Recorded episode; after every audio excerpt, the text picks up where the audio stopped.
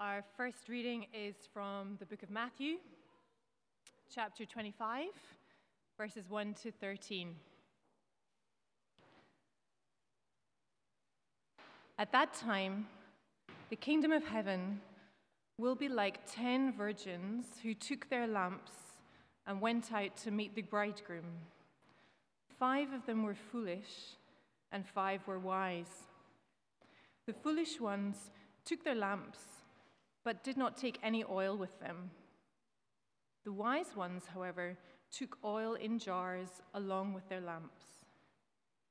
The bridegroom was a long time in coming, and they all became drowsy and fell asleep. At midnight, the cry rang out, Here's the bridegroom, come out to meet him. Then all the virgins woke up and trimmed their lamps. The foolish ones said to the wise, Give us some of your oil, our lamps are going out. No, they replied, there may not be enough for both us and you. Instead, go to those who sell oil and buy some for yourselves.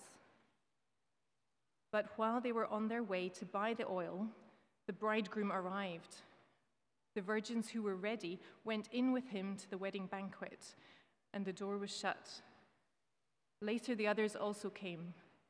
Lord, Lord, they said, open the door for us. But he replied, Truly, I tell you, I don't know you. Therefore, keep watch, because you do not know the day or the hour. The second reading is from 1 Peter chapter 4 verses 7 to 11.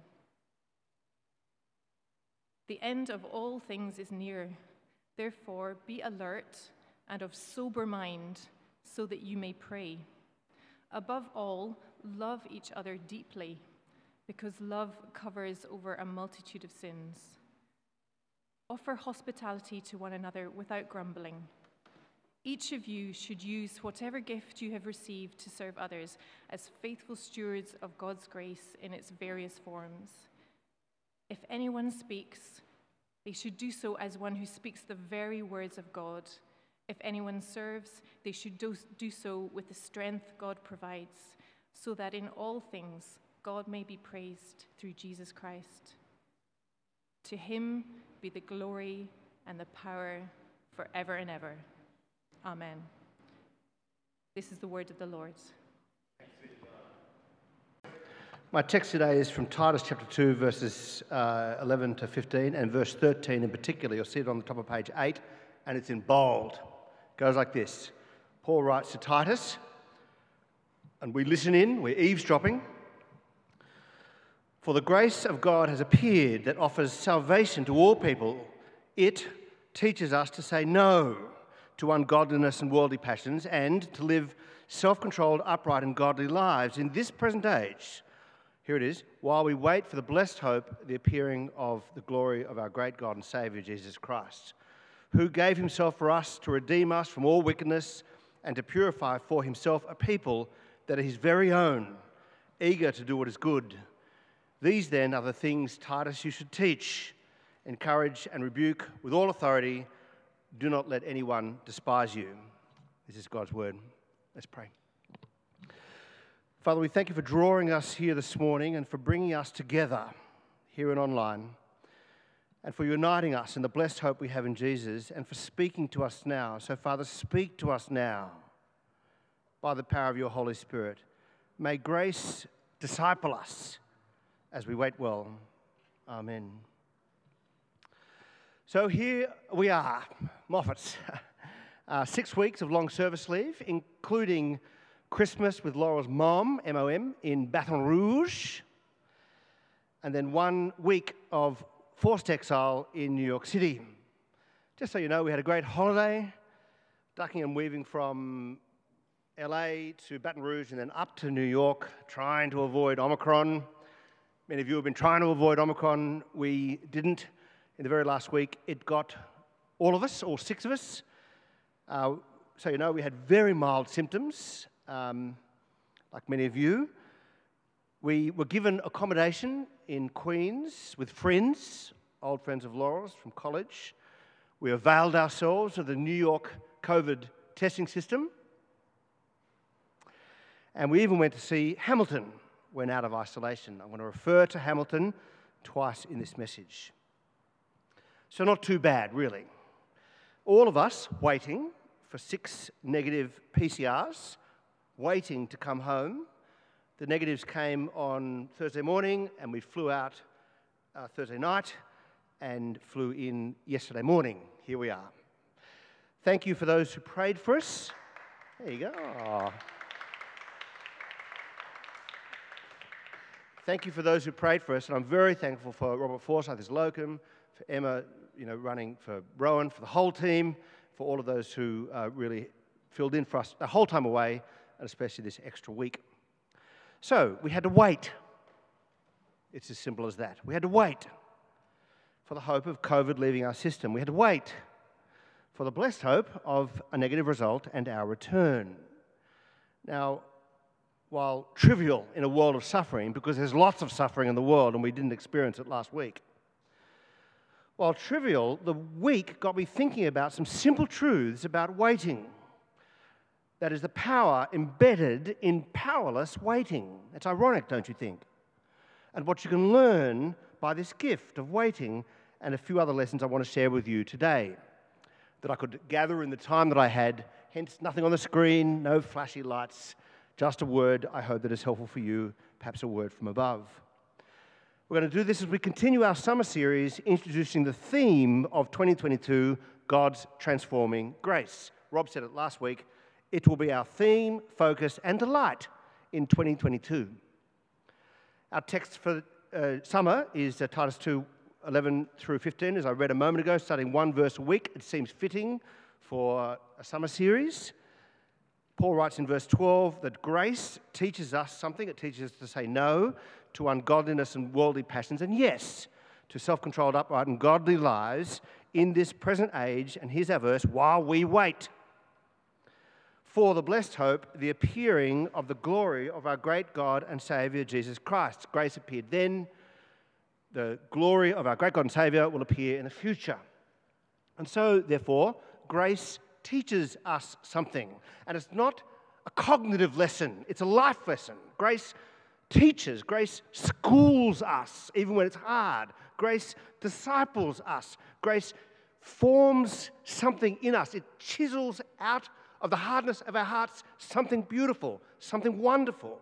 Grace teaches us to say no to what Paul calls ungodliness, not being like God, or um, worldly passions, doing what you want to do because it feels good. Grace disciples us to live differently, to live self controlled, upright, and godly lives. I need you to listen to the last two talks from Robert Forsyth. They are online and they form the important context for today's message. But if grace teaches us, where then is the classroom? the arena of this teaching. All teaching happens in a classroom. Where's the classroom? And Paul's answer is this present age is the classroom while we wait. And the word while there at the beginning of verse 13 is important. We're not twiddling thumbs in this present age, please no, or just trying to get the most out of life now. come to that. We do something while in the meanwhile, and it's about character. Now, they're here today. I hope they don't mind me saying this. Watching our kids in New York City wait was hard for me. Uh, now, time in New York, you know, that's great. Uh, but, you know, kids with the last days of summer with their friends want to come home and enjoy those last days with their friends. And I offered this, this advice, which dads try to do and kids sometimes listen. It's called a lecture. I said, How you wait matters. That is, if you are consumed with simply thoughts of getting on the plane, of merely fixing the problem, then you won't live well right here now with what God has got for us. I don't mean, you know, have fun in New York City. I mean, you won't learn something about character. And you might end up being consumed rather than loving or learning patience or deepening your trust in God. And you'll also sort of perhaps scramble. When's the next test? We've got to go and do it. Trying to change things. Scrambling out of fear is how people go all superstitious. And you'll find very intelligent Westerners becoming pagans as they cross their fingers and touch wood. Author Paul Tripp writes Your heart is always exposed by the way you wait. So, who you become while you wait is as important to the soul as receiving the thing you wait for. Now, can I say that again? So important. Because the temptation is to think the one thing I want is to receive the thing I'm waiting for. But let me say it again. Who you become while you wait is as important to the soul as receiving the thing that you wait for. That is, when the big thing finally happens, what kind of person will you have become? What will have been formed in you because you waited well? Or, as the New Testament says, what kind of people ought we to be if we had this future? Climate change is an interesting example, or maybe an illustration, a negative one. In all my conversations in the matter of climate change, and I have many, I am struck by how little dialogue there is, at least not yet, anyway, not in my experience, how little dialogue there is about what kind of people we might be or become if the worst predictions were to come true. Almost all the conversations I have are about arresting it and fixing it, which makes sense. Right? If there's something we can do, we do it. But almost all of it is about calling for political action or calling out political inaction. And I'm all for it, but it does assume a level of power. It assumes the power to stop it. And I note that this mind of fixing it is often accompanied by the social tools needed to, for action to happen, like shaming and blaming and mocking and belittling and finger pointing. I don't think that's controversial to say. I think it's a fact. Look at the memes. In the Bible, bad living environments were the old normal oppression, scarcity, famine, war. Now, not the same thing as global warming, but there, there are examples there of such a thing. Habakkuk saw disaster ahead with the exile of Babylon to Israel for their sin, and he famously said in Habakkuk 3, listen to this. He said, Though the fig tree does not bud, and there are no grapes on the vine, though the olive crop fails and the fields produce no food, though there are no sheep in the pen and no cattle in the stalls, right? Total scarcity, yet I will rejoice. Now, in the Lord, I will be joyful in God my Savior. He makes my feet like the feet of a deer, He makes my feet go to the heights. Now. Now, I think that's a verse we ought to keep pondering in our world today, and it was ever thus. Habakkuk in chapter 2 of the prophecy was told to wait for God. There will be an end, and he will bring it. Though it linger, wait for it. In the New Testament, the world had gone pear shaped under oppression and persecution. And since the world had gone pear shaped, the answer for the believer is to wait, living good lives among the pagans for missional reasons. I'll show you in a moment. So, Peter wrote in our first reading a moment ago, the end of all things is near. Therefore, be alert, awake, and of sober mind, so that you can simply pray. See that? Overall, you must love each other deeply, because love covers over a multitude of sins. Offer hospitality, serve, speak. For Paul in Titus chapter 2, you do this behavior while you wait, so that in every way they will make the teaching about God, our Savior, attractive. So you live well for missional reasons. I asked a climate change extremist recently is it legitimate to spend this time now raising disciples who will be amazing citizens if the worst happens, whatever the worst might be? Is it legitimate? Not as the only thing, like it's not a zero sum game, is it legitimate to raise disciples or children who will become or who will be patient even if the worst happens? Patient now. Joyful even if the worst happens, which means joyful now. Caring for others even if the worst happens. Sharing even in scarcity. Praying to God and reading their Bibles and gathering with their believers as they are able. When the big thing finally happens, what kind of person will you be?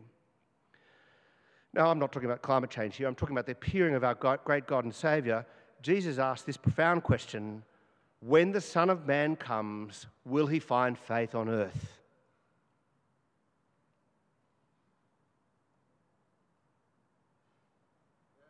It's a legitimate question. When the Son of Man comes, will he find faith on earth? Yes, the answer. Two questions as we look at these verses. What are you waiting for? Verse 13. And how will you wait?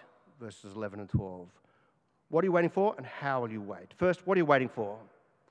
If you believe what Paul is telling Titus here in chapter 2, you are waiting for what he calls the blessed hope. Blessed is the word here for well being. We are waiting for the good, beautiful thing that God has prepared for those who love him. That's it. You are waiting for the blessed hope which speaks of a time after this present age.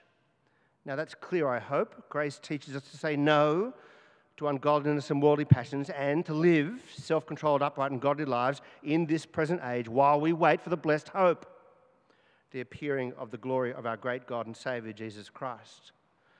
One commentator writes Since blessed hope and glorious appearing are governed by the same article, they refer to the same event. In other words, the blessed hope is the appearing of our great God and Saviour, Jesus Christ. We've already had one blessedness. The grace of God has appeared that offers salvation to all people, verse 11, but we're waiting for a second appearance. And this is the appearing of the glory of our great God and Saviour, Jesus Christ. Now, it's been seven weeks since I've said this word. Verse 13 is gobsmacking. I missed that word. Did you read it? You didn't miss the grammar, did you? The appearing of the glory of our great God and Savior Jesus Christ. Did you see it? What can we say here? That the Apostle Paul, when considering Jesus, that same Jesus who gave himself up for us all, verse 14, Paul concluded that he is our great God and Savior. That means that we can say with certainty, not just here but elsewhere, that the divinity of Jesus was a thing right out of the blocks of Christian history, not made up later. Don't believe all those people in the mid 20th century drawing on scholarship from the 19th century who said it was all made up by monks to control people. People who say that, and I say this with love, they are ignorant. Paul here is not talking about two appearing, first our great God and Saviour, and at the same time our Saviour Jesus Christ, as though Paul missed a comma, as if there were commas in Greek. But it, you know, Mr. Comma, the appearing of the glory of our great God, comma, and our great Savior, our Savior Jesus Christ. As I said, I went to see Hamilton in New York City, and there's a whole little dialogue about missing a comma. Angelica writes to Alexander Hamilton, I think you missed, got a comma is it my dearest, comma, Angelica? Is that what it is? Did Paul make the same mistake as Alexander Hamilton? A grammar error? Now, there is debate about this verse, but I think it's a, a debate that's been won. The sentence is clear that Jesus is our great God. And to sum up an argument that I read this week, one commentator said, To say it another way, if Paul did not believe that Jesus was God, it seems highly unlikely that he would have been so sloppy in making such a significant theological statement. Paul was not sloppy. If Paul did believe that Jesus was God, it is not a surprise to read this. Our hope then is not in Scott Morrison or in Joe Biden. Our hope is not in the end of the pandemic. Our hope is not in politics or innovation or education. Our hope isn't even in the children. Our hope is in an appearance on earth, one we don't control, of our great God and Saviour, Jesus Christ. And we must be ready. Which leads me to my second and final question How will you wait? And the first answer here and elsewhere is be ready for it. Some of us aren't ready. Some of you are asleep to God. You are unprepared. And it takes a level of humility and personal insight into your own heart to be able to say, actually, I'm pretty sure that's true of me. Jesus told us a parable in Matthew 25 to help us to have that sort of humility and insight. Now, in Matthew 25, there are clear cultural references relevant to their marriages, but the point is still profoundly relevant to us. Jesus said, The kingdom of heaven is like, and that's a favorite construction of Jesus, the kingdom of heaven is like 10 women waiting for a bridegroom, but not knowing the time. Five of them, Jesus says, are foolish. That is, they knew the bridegroom was coming, but they didn't factor in that it might take time. To call them simply unprepared is to say that they were just a bit forgetful or a little bit disorganized, which is no sin, right? I'm disorganized sometimes. The issue here is that they assumed by their choice a short time in coming. Verse 3 the foolish ones took their lamps, but they did not take any oil with them. The uh, wise ones, however, took oil in jars along with their lamps. Because the bridegroom's appearing took time, all fell asleep, although only half of them were ready, the other half not ready. As an aside, being asleep is one of the ways the Bible talks about Christians who are checked out, not thirsty. The old reformers used to call them sleepy Christians. That is, they believed God will come, they believed in God, they believed in Christian morality, but they are asleep to Him, they are disengaged.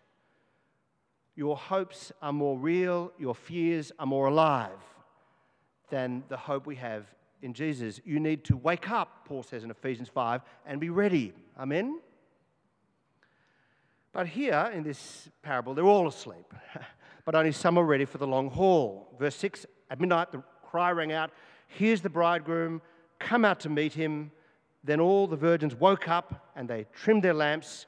The foolish ones have no oil, and so they run off to the market to find it, and they find themselves shut out of the banquet. The wise ones, however, were ready and they were brought into the feast. Jesus says they're the ones who know the bridegroom or, the, or, the, or Jesus. And in verse 11, later the others said, Lord, Lord, open the door for us. But he replied, Truly I tell you, I don't know you. If you didn't bring enough oil, I don't know you. Jesus uh, concludes, Therefore, keep watch because you do not know the day or the hour. So, how will you be ready? Well, be ready at all times.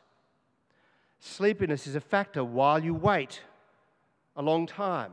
By the way, it's very important that the disciples were asleep in the Garden of Gethsemane because, in many ways, it describes the grace that comes because Christ died for even those who've fallen asleep. So, if you are a sleepy Christian, I have good news for you here today. I want you never to stop being ready for his return. Some of you might remember the old song, which is a prayer. Remember this one? Give me oil in my lamp, keep it burning. Give me oil in my lamp, I pray. Give me oil in my lamp, keep me burning. Keep me burning. Do you remember it? Keep me burning, burning till the break of day. In other words, when the Son of Man comes, will he find faith on earth? This is an opportunity this morning come forward and speak to me or speak to Emma or speak to somebody who brought you because we'd like to pray with you or make an appointment with you if you do not believe that you are ready. And then for those who are ready, Paul says, live a life for God. While we wait, grace chisels out in us. It teaches us to say no to ungodliness and worldly passions, right? To being not like God and then doing whatever you want to do and it teaches us to say yes, or it chisels out in us living self controlled, upright, and godly lives in this present age. Now counts. In 2 Peter 3, verse 11, Peter asked the question directly Since everything ends in this way, what kind of people ought we to be? And then he answers the question You ought to live holy and godly lives as you look forward to the day of God and speed its coming in 1 Peter 4, read to us a moment ago, the end of all things is near. Therefore, therefore what? Therefore panic, therefore politic, therefore worry. No, therefore pray, love, of hospitality, speak, serve with the strength God provides. It seems incongruous to have such a bland list to such a monumentous event. But it makes sense if you know God. You are to act now in this present age how you will act then in the coming age. And that means you need to know, learn how you will act then. You need to know God. You need to know what the kingdom of God is about. You need to understand what God pleases God. Be now what you will be then. Ask yourself, what will the kingdom of God be like, and act now in the way the world will be then? Such that waiting then is filled with action, here now. Restraint, for example, and intentional living. Restraint, no to ungodliness and worldly passions, and intentional living, living self controlled, upright, and godly lives in this present age. Grace was such a great word when I was a young man in my 18, 19, early 20s. It meant to me free gift with no strings attached, and I loved it. I still do. I became a grace junkie. Um, I remember a sermon where a preacher urged no to drunkenness. And uh, the response after that sermon, amongst all these young people, was, Hey man, where's the grace? There should be grace in this sermon. And although I was disposed to it because I thought, you know, grace teaches us to say yes, you know, if the question was asked, should we sin that grace may abound? I just struggled to find a reason why the answer was no. Now, the answer is no, but I, on one level, the gospel is so profoundly beautiful and countercultural, you might say yes to sinning that grace may abound. Paul says no, and he gives a reason for it. I knew enough even then to know that Grace did not mean a resounding yes to anything you wanted, but no to ungodliness and worldly passions. Poet W.H. Auden wrote this. He's putting the words in King Herod's mouth. He wrote, Every crook will argue, I like committing crimes, God likes forgiving them.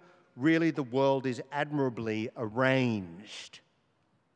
It's rubbish because of grace and what we're learning about grace through this series.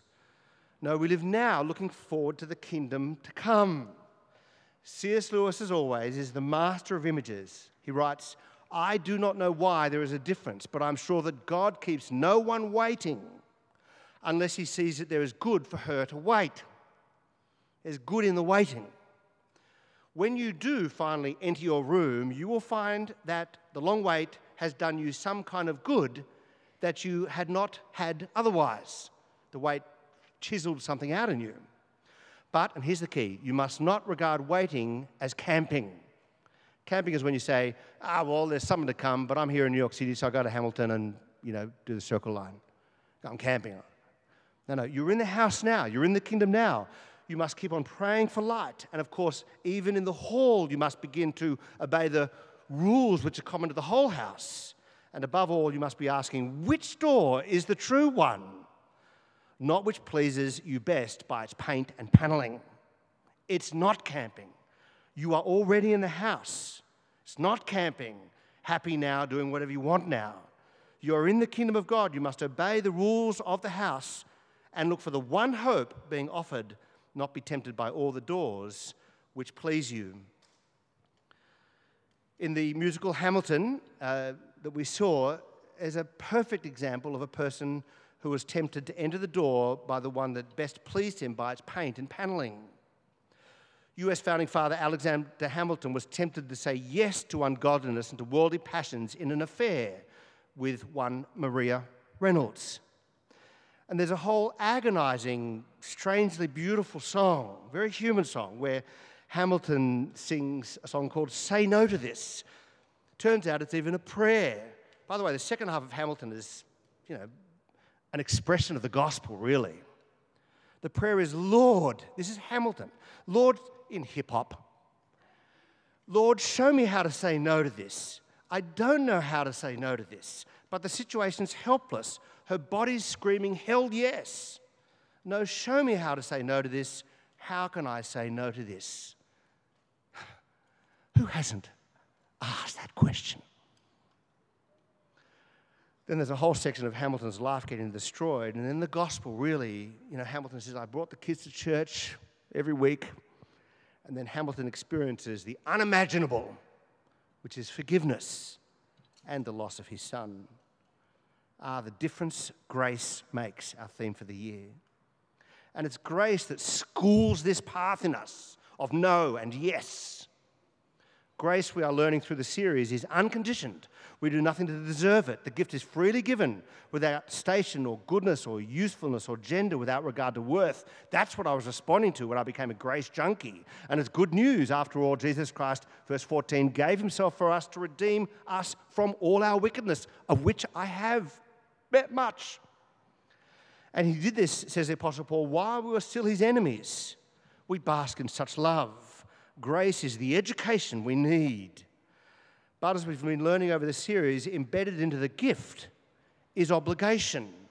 And so, in basking in his grace, we are also transformed over time, as Hamilton himself learned, which is why Paul goes on and so to purify for himself a people who are his very own, eager to do what is good. Amen. Rob put it perfectly two weeks ago, and I'm going to leave him with a final word. He said this on the day when my waiting began, the first symptoms, Sunday, two weeks ago. Listen to this God's gift in Christ was given in order to transform those who received it and to establish a permanent relationship.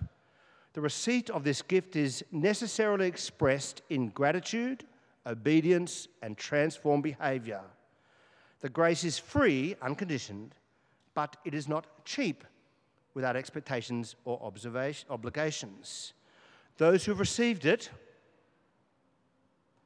are to remain within it, their lives altered by new habits, new dispositions, and new practices of grace. Let's pray.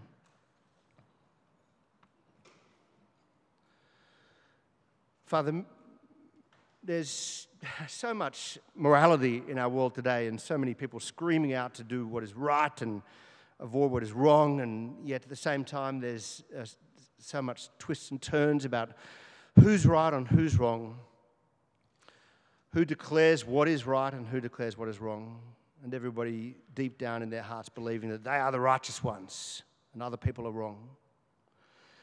Father, here this morning and every day we want to seek your will, not our own your will, not even our society's will. We want to find out what pleases you, what is ungodliness, what are worldly passions, what does it mean to live an upright, self controlled, and godly life. We want that. And we want to be able to have the power to say no and yes in equal and appropriate measure.